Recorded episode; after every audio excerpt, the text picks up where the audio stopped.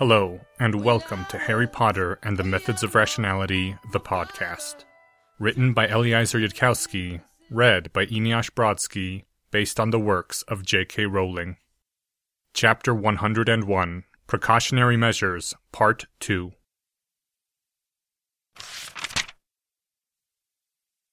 Harry stood, panting, in the midst of a brief wasted circle amid the forest more destruction than a first year should have been able to reach by himself. The severing charm wouldn't bring down a tree, so he'd started partially transfiguring cross sections through the wood. It hadn't let out what was inside him. Bringing down a small circle of trees hadn't made him feel any better. All the emotions were still there, but while he was destroying trees, at least he wasn't thinking about how the feelings couldn't be let out.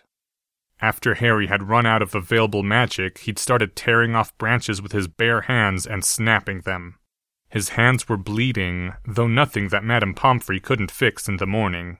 Only dark magic left permanent scars on wizards. There came a sound of something moving in the woods, like the hoofbeats of a horse, and Harry whirled, his wand rising once more. Some part of his magic had returned while he was working with his hands. It occurred to him for the first time that he was out in the forbidden forest alone and making noise. What emerged into the moonlight was not the unicorn Harry had expected, but a creature with a lower body like that of a horse, gleaming white brown beneath the moonlight, and the bare upper chest of a male human with long white hair. The moonlight caught the centaur's face, and Harry saw that the eyes were almost as blue as Dumbledore's, halfway to sapphire. In one hand, the centaur held a long wooden spear with an overlarge metal blade whose edge did not gleam beneath the moonlight. A gleaming edge, Harry had once read, was the sign of a dull blade. So, the centaur said. His voice was low, powerful, and male. Here you are, surrounded by destruction. I can smell the unicorn's blood in the air, the blood of something innocent, slain to save oneself. A jolt of fear brought Harry into the now, and he said quickly, It's not what it looks like! I know. The stars themselves proclaim your innocence, ironically enough. The centaur took a step toward Harry within the small clearing, still holding his spear upright. A strange word, innocence. It means lack of knowledge, like the innocence of a child, and also means lack of guilt. Only those entirely ignorant can lack all responsibility for the consequences of their actions. He knows not what he does, and therefore can be without harmful intent. So says that word. The deep voice did not echo in the woods. Harry's eyes flickered to the spear tip, and he realized that he should have grabbed his time turner the moment he saw the centaur. Now, if Harry tried to reach beneath his robes, the spear could strike him before then if the centaur was fast enough. I read once, Harry said, his voice a bit unsteady as he tried to match deep sounding words to deep sounding words, that it's wrong to think of little children as innocent, because not knowing isn't the same as not choosing. That children do little harms to each other with schoolyard fights because they don't have the power to do great harm. And some adults do great harm, but the adults who don't, aren't they more innocent than children? Not less? The wisdom of wizards. Muggle wisdom, actually. Of the magicless, I know little. Mars has been dim of late, but it grows brighter. The centaur took another step forwards, bringing him almost within striking distance of Harry. Harry didn't dare look up to the sky. That means Mars is coming closer to the Earth, as both planets go around the Sun. Mars is reflecting the same amount of sunlight as always, it's just getting nearer to us. What do you mean, the stars proclaim my innocence? The night sky speaks to centaurs. It is how we know what we know. Or do they not even tell wizards that much these days? A look of contempt crossed the centaur's face. I tried to look up centaurs when I was checking out divination. Most of the authors just ridiculed centaur divination without explaining why. Wizards don't understand argumentative norms. To them, ridiculing an idea or a person feels like casting that idea down just as much as bringing evidence against it. I thought the part about centaurs using astrology was just more ridicule. Why? His head cocked curiously. Because the course of planets is predictable for thousands of years in advance. If I talked to the right muggles, I could show you a diagram of exactly what the planets will look like from this spot ten years later. Would you be able to make predictions from that? The centaur shook his head. From a diagram? No. The light of the planets, the comets, the subtle shifts in the stars themselves, those I would not see. Cometary orbits are also set thousands of years in advance, so they shouldn't correlate much to current events.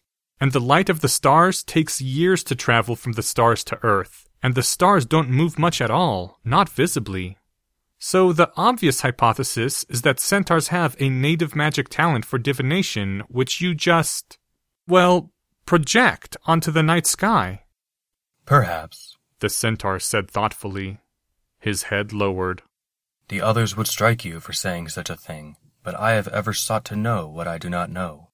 Why the night sky can foretell the future, that I surely do not know. It is hard enough to grasp the skill itself. All I can say, son of Lily, is that even if what you are saying is true, it does not seem useful.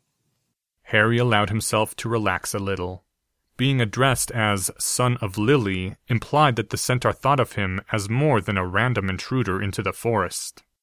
Besides, attacking a Hogwarts student would probably bring some kind of huge reprisal upon the non wizard centaur tribe in the forest, and the centaur probably knew that.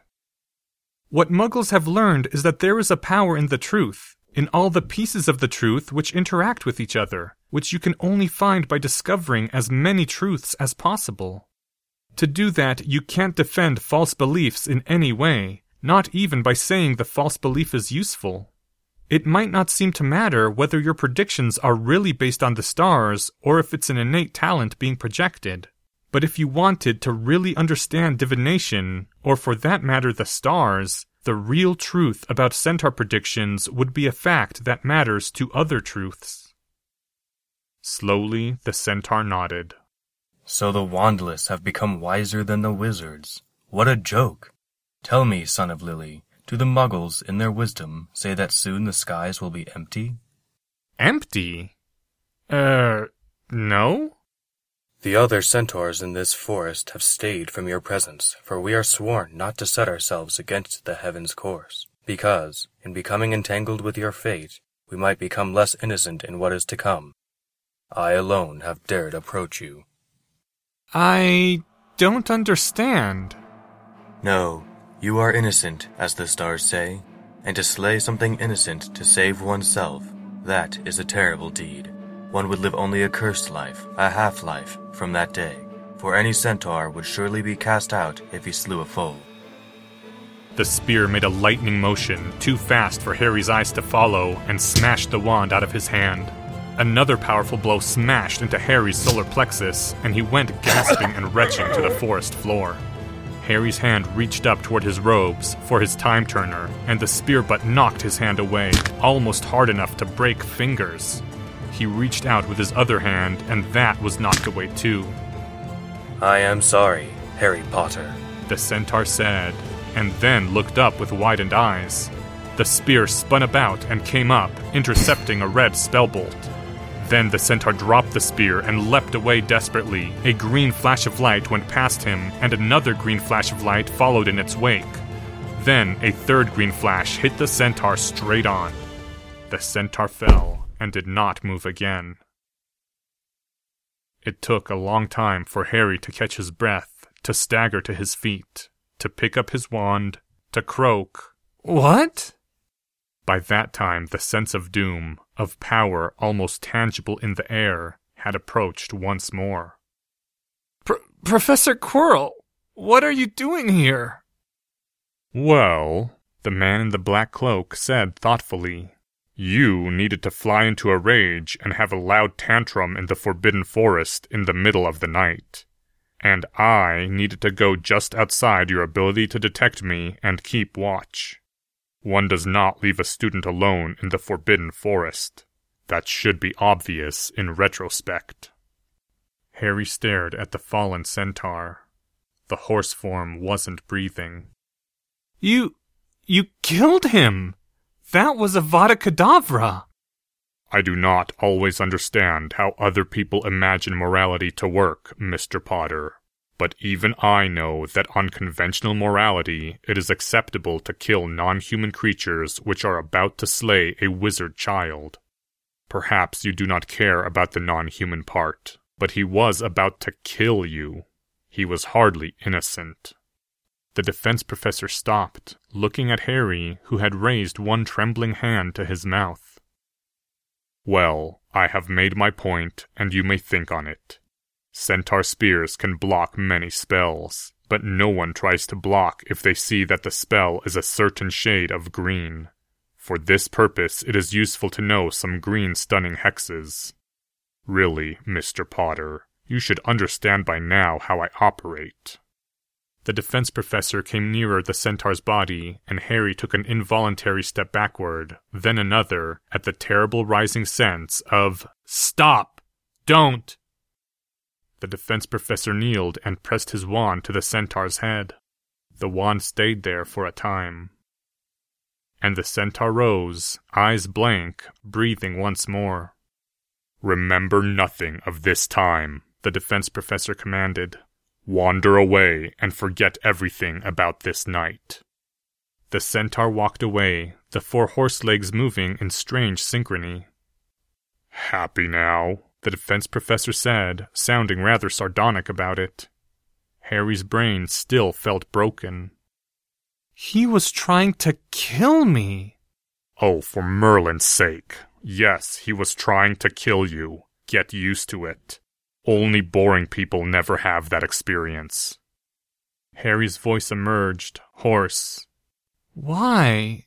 Why did he want to? Any number of reasons. I would be lying if I said I'd never considered killing you myself.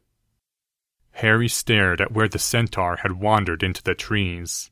His brain still felt half broken, like an engine misfiring, but Harry did not see how this could possibly be a good sign.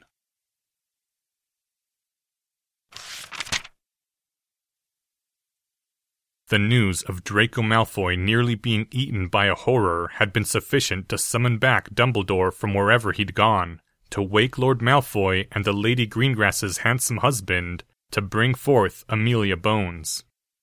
The supposed presence of the horror had provoked skepticism even from Dumbledore, and the possibility of false memory charms had been raised. Harry had said, after some internal debate about the consequences of people believing a demon was on the loose, that he didn't actually remember making the same effort he'd put forth to frighten the Dementor. The dark thing had just left, which was what you would expect someone to create as a false memory if they hadn't actually known how Harry had done it. The names of Bellatrix Black, Severus Snape, and Quirinus Quirrell had been mentioned in connection with wizards strong enough to subdue everyone present and cast false memory charms, and Harry had known that Lucius was thinking of Dumbledore. There had been Aurors testifying, and discussion going in circles, and glares of accusation and cutting remarks at 2 a.m. in the morning. There had been motions and votes and consequences. Do you believe? Headmaster Dumbledore said quietly to Harry when all of it was done and the two of them alone. That the Hogwarts you have wrought is an improvement? Harry sat with his elbows on his knees, his face resting on his palms, in the conference room from which all the others had now departed. Professor McGonagall, who did not use a time turner as routinely as the two of them, had departed swiftly for her bed. Yes, Harry answered after too long a hesitation. From my perspective, headmaster, things in Hogwarts are finally, finally normal. This is how things should be when four children get sent into the Forbidden Forest at night. There should be a huge fuss, constables showing up, and the responsible party getting sacked. You believe it is good, Dumbledore said quietly, that the man who you call responsible was, as you put it, sacked. Yes, in fact, I do. Argus Filch has served this institution for decades. And when given Veritaserum, Argus Filch revealed that he had sent an 11 year old boy into the Forbidden Forest, hoping something awful would happen to him because he thought the boy's father had been responsible for the death of his cat. The three other students in Draco's company don't seem to have fazed him. I would have argued for jail time, but your concept of jail in this country is Azkaban. I'll also note that Filch was remarkably unpleasant to the children in Hogwarts, and I expect the school's hedonic index to be improved by his departure. Not that it matters to you, I suppose. The headmaster's eyes were impenetrable behind the half moon glasses. Argus Filch is a squib. His work at Hogwarts is all that he has. Had, rather. The purpose of a school is not to provide work for its employees. I know you probably spent more time around Filch than around any individual student, but that shouldn't make Filch's inner experiences loom larger in your thoughts. Students have inner lives too. You don't care at all, do you, Harry? About those you hurt? I care about the innocent. Like Mr. Hagrid, who you'll note I argued should not be considered malicious, just oblivious. I was fine with Mr. Hagrid working here so long as he didn't take anyone into the Forbidden Forest again. I had thought that with Rubeus vindicated, he might teach care of magical creatures after Silvanus departs the position. But much of that teaching is done in the Forbidden Forest. So that too shall not be in the wake of your passage. But you told us that Mr. Hagrid has a blind spot when it comes to magical creatures threatening wizards. That Mr. Hagrid has a cognitive deficit and couldn't really imagine Draco and Tracey getting hurt, which was why Mr. Hagrid didn't see anything wrong with leaving them alone in the Forbidden Forest at night. Was that not true? It is true.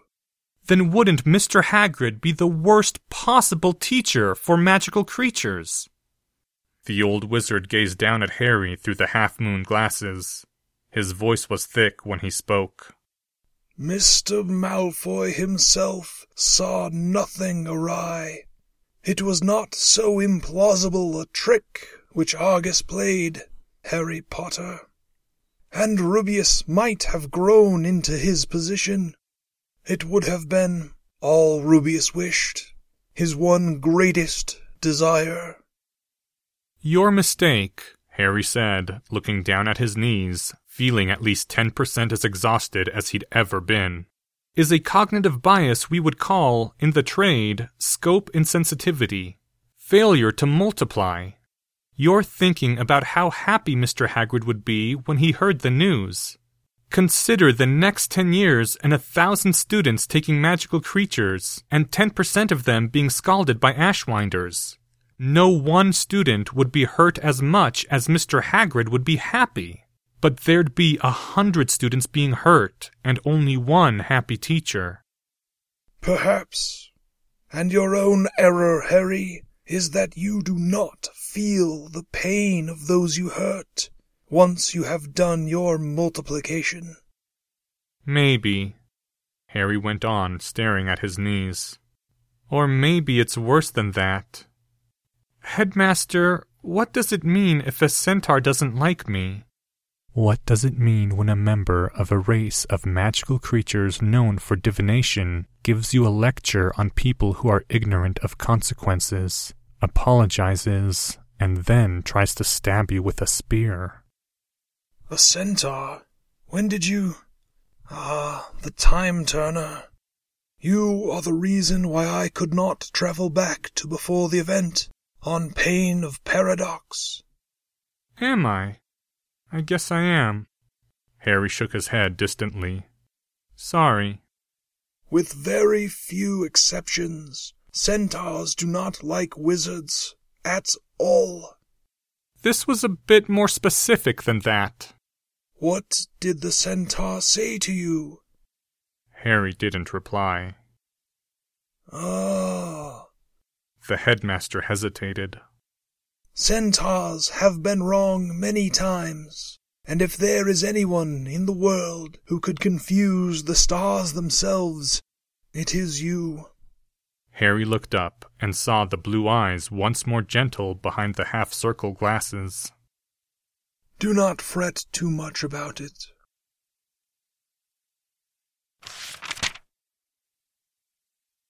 End chapter 101. Thank you to the following people Dumbledore, Drake Walker. Centaur, Steven Zuber. This chapter's original text, production notes, and attribution links, along with archives and much more, can be found at hpmorpodcast.com. If you would like to learn more about the art of rationality, please visit lesswrong.com, an online community of aspiring rationalists founded by Eliezer Yudkowsky. Some sound effects used are courtesy of the Free Sound Project. The music used is Welcome to the Black Parade by My Chemical Romance. Thank you for listening, and come back in two weeks for Harry Potter and the Philosopher's Zombie, a Methods of Rationality sub fanfic.